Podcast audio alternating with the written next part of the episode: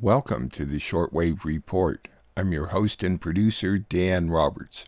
This Shortwave Report is a 30 minute review of news and opinion heard on the shortwave radio and the internet in Northern California. Listening to international broadcast at home is quite easy. You just need a shortwave radio with a schedule of English language broadcast, or it is simpler to use a computer or smartphone with an internet connection. To help you with this, I'll announce times, frequencies, and website addresses at the conclusion of each series of stories. At the website for this show, that's outfarpress.com, you can listen to the past five shortwave reports, find advice for listening to shortwave at home, and find internet links for global news sources. Please check it out and tell a friend. In today's edition, you'll hear reports from Germany's Radio Deutsche Welle, Radio Havana, Cuba, NHK World Radio Japan, and France 24. We will begin with Germany's Radio Deutsche Welle. An interview with Luise Neubauer, a leader in the German Fridays for Future movement. She is in Egypt at the UN Climate Change Conference, COP27, and discusses what she sees as the needs and goals of the summit leaders of the global north are undermining their own promises, and if she thinks that confrontational actions aid or set back the movement. Germany's Radio Deutsche Welle. As the UN Climate Summit in Egypt nears its end, world leaders have been making major pledges on climate change and action. At Sharm el Sheikh, Brazil's president elect Luiz Inácio Lula da Silva promised to crack down on deforestation in the Amazon. Debate still remains over compensation for poorer countries for the damaging effects they suffer from climate change. Delegates at the conference are yet to agree on a final deal.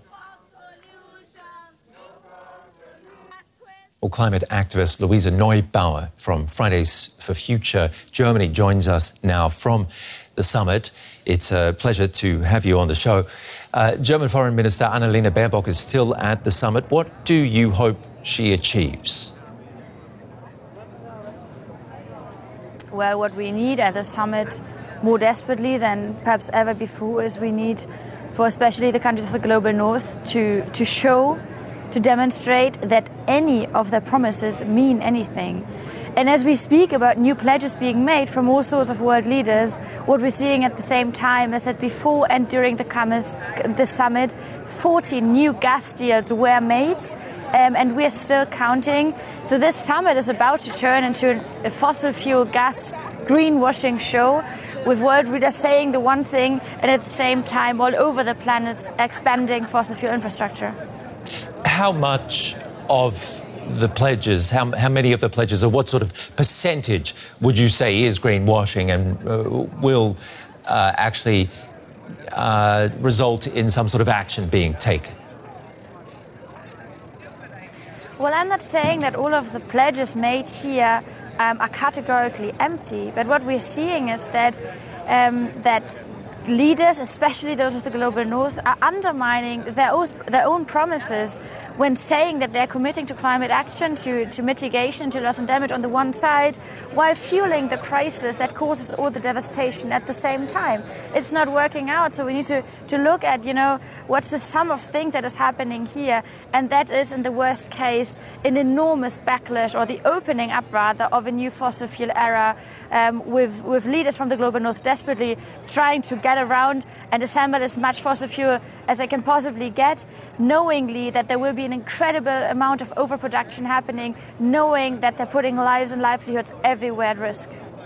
What's also not working, and where promises have been made but not kept, uh, is financing poorer countries to cope with the challenges. Uh, do you have recommendations or suggestions on how that could go forward? Well, I don't think people um, have an idea of the amount of um, mistrust that is that is around at COP. People from the most affected area, from the most vulnerable countries, they have no reason anymore to believe any of the finance pledges that are being made that we've heard for so, so, so many years, with then all of the leaders, one after the other, backing off of actually delivering to that. And people are tired. They can't wait anymore. They have lost everything already to a large extent. Um, and, you know, anyone coming here wanting to, to to um, excite everyone for yet another pledge, you know, is facing the very dire truth, the very dire reality of so many people around the world who have lost everything because of the emissions of the global north, because of the emissions that they have never caused in the first place. That is incredibly unjust. And if this conference is supposed to mean anything, this is the moment where the global north really has to pay up. Louisa, is it counterproductive when people from uh, your climate movement or other climate activists from around the world start gluing themselves to highways and streets and attacking works of art. Uh, does that work against what you're trying to achieve there in Egypt? Why should that be counterproductive? Because uh, it we see uh, a public backlash. We see public opinion moving against climate activists when, at the moment, we have such a huge movement and huge public awareness of what needs to be done for the climate. Well, I don't think that every movement and every activist goal needs to be to, you know, change a public opinion or to, to create public majorities for climate action. I think some of us needs to just make sure all the time that this crisis is real, that it's there, and action needs to happen now. Um, you know, that's it's a great teamwork that we're doing all over the planet with some of us creating large movements, bringing millions of people on the street and creating, you know, a public understanding of what's going on in the larger sense. And others are there to, to show how drastic and how radical this crisis really is. Um, and this comes together as a, as a large, you know, mosaic there. And to be fair, I think, you know, leaders now claiming or politicians now claiming that you know the public opinion would be harmed by someone gluing there on the streets. I would argue that the public opinion is being harmed by leaders, you know, telling all the fairy tales about the crisis that can apparently wait, about the climate not being the first priority, and about you know climate activists needing to understand that you know there might be more important things to care about when the one thing we really cannot live without is a stable climate. Louisa Neubauer from Fridays for Future Germany. Thank you very much for being on DW News. Appreciate it. That report was from Germany's Radio Deutsche Welle, which may be heard at a combined audio video website, dw.com, as well as on YouTube at their channels called DW News and DW Documentary. Next, Radio Havana, Cuba. More than 600 delegates to the COP27 are affiliated with the fossil fuel industry who are pushing for new oil and gas development on the African continent. Europe is looking at replacing Russian oil and gas supplies with rapid development in Africa, claiming the goal is to aid the impoverished people in the region. U.S. occupation forces in Syria with Kurdish allies have reportedly looted another 94 tankers of oil and wheat, illegally transporting them to U.S. military bases in Iraq. Iran is assisting Venezuela in repairing its oil refineries and supplying fuel and tankers for exporting its crude oil. Radio Havana, Cuba. More than 600 delegates affiliated with the fossil fuel industry are attending this year's climate talks in Egypt. Campaign group Global Witness has confirmed a number greater than the combined delegations from the 10 most climate impacted countries. The attendance at COP27 marks a 25% increase from last year's summit in Glasgow, Scotland, where the fossil fuel industry already fielded more delegates than any single nation. This year's biggest single delegation was from the oil producing United Arab Emirates that will host COP28 next year. They sent 1,070 people to the summit compared to just 170 last year. Helen Neimer, director of the African Climate Campaign at the United States non-profit Corporate Accountability, told Al Jazeera, quote, the path to averting climate catastrophe isn't through negotiations flooded with industry lobbyists. Enough is enough in treating those most culpable for the crisis as partners or stakeholders in the solution. The climate summit held in the Red Sea resort of Sharm el Sheikh from November the 6th to the 18th, dubbed the African COP, has seen nations from the continent argue that they should be allowed to develop fossil fuel resources to help lift their people out of poverty. Echoing comments from other African nations, Namibia's Petroleum Commissioner, Maggy Shino, said, quote, representatives from many oil and gas companies are attending the summit precisely because Africa wants to send a message that we are going to develop all of our energy resources for the benefit of our people. The United Nations Intergovernment Panel on Climate Change, the IPCC, however, has issued stark warnings against developing any new fossil fuel infrastructure in order to limit warming to 2 degrees centigrade or 1.5 degrees centigrade and avoid catastrophic effects, including more frequent wildfires, longer periods of drought, and devastating floods. Rich European nations race to gain access to African nat- natural gas and its reserves has raised concerns amongst climate activists at COP27 United Nations Climate Change Conference underway in Egypt. Quote, Europe wants to turn Africa into its gas station, said Mohamed Adow, director of the Power Shift Africa think tank at the United Nations Climate Summit in Sharm el Sheikh on Tuesday. This is quoted in an AFP report.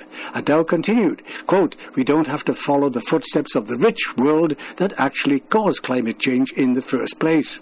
The remarks came as wealthy Western countries facing an energy crunch as a result of the ongoing Ukrainian conflict and the cut off of Russian gas supplies are eyeing natural gas reserves amid charges by climate activists at COP27 that the move is intended to deny green transition to impoverished African countries.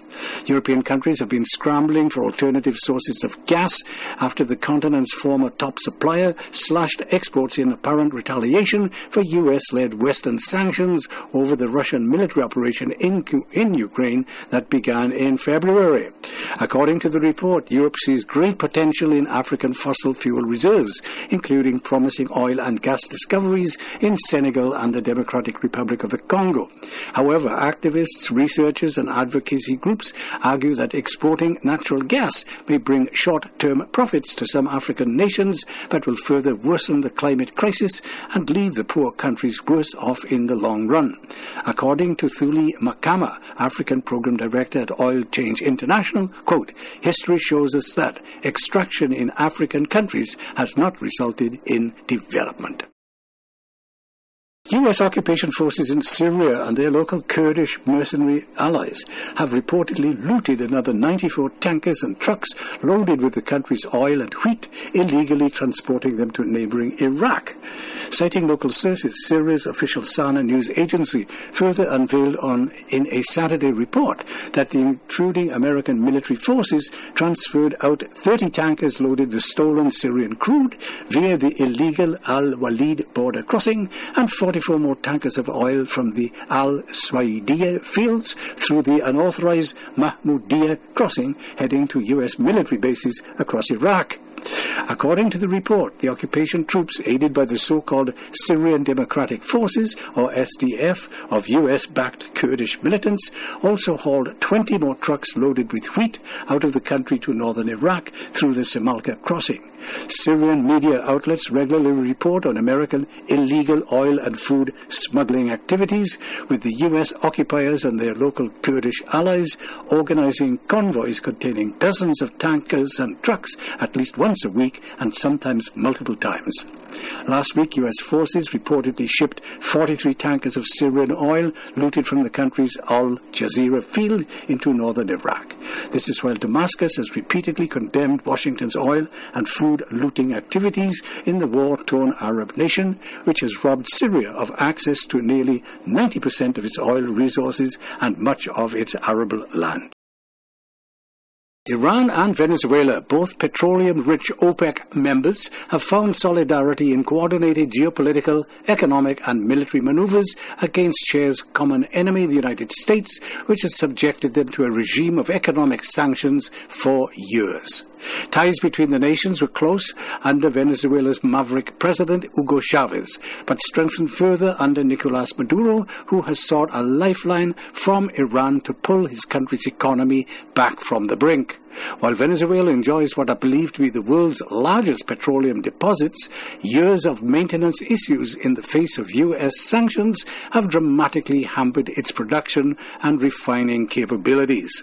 In June of this year, Venezuela and Iraq signed a 20 year cooperation plan, which involves Iranian assistance in repair and maintenance of existing Venezuelan refineries, as well as other technical and engineering expertise. The two nations also signed a deal whereby Iran will deliver four oil tankers to Venezuela through the Iranian company SADRA. Weekly flights between Caracas and Tehran began in July. Iran has sent fleets of fuel-laden tanker ships to alleviate Venezuela's crisis before, and also helped to export Venezuela's crude in the face of crippling U.S. sanctions. In 2020, Iran launched a new supermarket, Megasis, in Venezuela. Perched on the eastern edge of Caracas, the 200,000 square foot megastore sits next to Venezuela's largest slum, Petare, where it stocks a dazzling array of over 2,500 Iranian products products many considered novelties to its new customers. Those reports were from Radio Havana, Cuba. Cuba's website is working well at radiohc.cu, though the podcasts are not updated. On shortwave, Cuba may be heard from noon to 1 p.m. at 15140 and from 5 p.m. to 11 at either 6000, 6060, or 6165. At their website, you can stream the English version at noon on Monday through Friday Pacific Standard Time. On to NHK World Radio Japan. At the G20 summit in Bali, Joe Biden had a meeting with Chinese President Xi, finding a way to get their relationship back on track. Experts from the International Atomic Energy Agency are inspecting a planned release into the Pacific Ocean of radioactively contaminated water from the Fukushima nuclear power plant. The head of NATO says that the missile that killed two people in Poland was likely fired by Ukraine but placed the blame entirely on Russia. NHK Japan. Leaders of the group of 20 nations are kicking off a two day summit on the Indonesian island of Bali. One of the summit's most highly anticipated meetings came before it officially began. U.S. President Joe Biden and Chinese President Xi Jinping sat down to discuss ways to cool tensions and get their relationship back on track. Concerns over Taiwan were expected to be a key focus of the meeting. U.S. China ties have deteriorated as Beijing has ratcheted up military pressure on Taiwan. The bilateral relationship became even more strained when U.S. House Speaker Nancy Pelosi visited Taipei in August. Biden was expected to voice U.S. concerns over China's actions on Taiwan and try to grasp the mo- motives for them. He wants to avoid misinterpreting by Washington and Beijing about each other's intentions. Xi was likely to demand that Biden end his country's involvement with Taiwan. Last month, Xi told delegates at the National Congress China will never renounce the use of force to, in his words, achieve reunification with self ruled Taiwan. The leaders were also expected to discuss Ukraine and North Korea. Analysts say the meeting is unlikely to produce concrete results, but could help stabilize ties and prevent a serious conflict from developing. Experts from the International Atomic Energy Agency will inspect a planned release of treated water from the crippled Fukushima Daiichi nuclear plant. The members exchanged views on Monday with officials of the industry ministry and the plant's operator, Tokyo Electric Power Company, or TEPCO. Specialists from 11 countries, including China, South Korea, and the United States, will also join the inspections. The government and TEPCO hope to start releasing treated water around next spring. That'll happen after diluting tritium to levels below limits set under national regulations. But concerns about its safety have been voiced at home and abroad.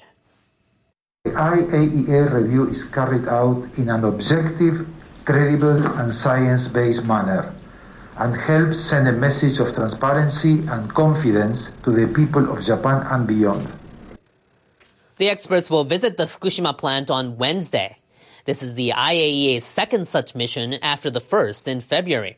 The agency plans to report its inspections early next year. The head of NATO says a missile that killed two people in Poland on Tuesday was likely fired by Ukraine.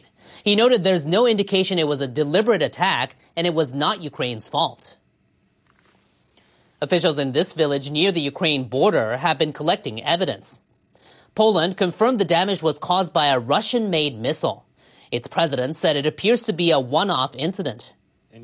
NATO Secretary General Jens Stoltenberg spoke Wednesday following a meeting with the organization's members. He says the investigation is ongoing and the strike, strike was likely caused by Ukraine trying to defend itself against an attack. Let me be clear. This is not Ukraine's fault. Russia bears ultimate responsibility as it continues its illegal war against Ukraine. Russia denies it was behind the blast in Poland. We want to stress that the high precision strikes were aimed only at targets on Ukrainian territory, at least 35 kilometers from the Ukrainian Poland border. The spokesperson also said claims the attack on Poland was a Russian missile were a deliberate provocation. Those reports were from NHK World Radio Japan. They are now heard from 8:30 to 9 p.m. at 9865 or on the web at www.3.nhk.or.jp. They are also podcast at most sites. All the times I announce are for Pacific Standard Time, so please adjust them to your time zone.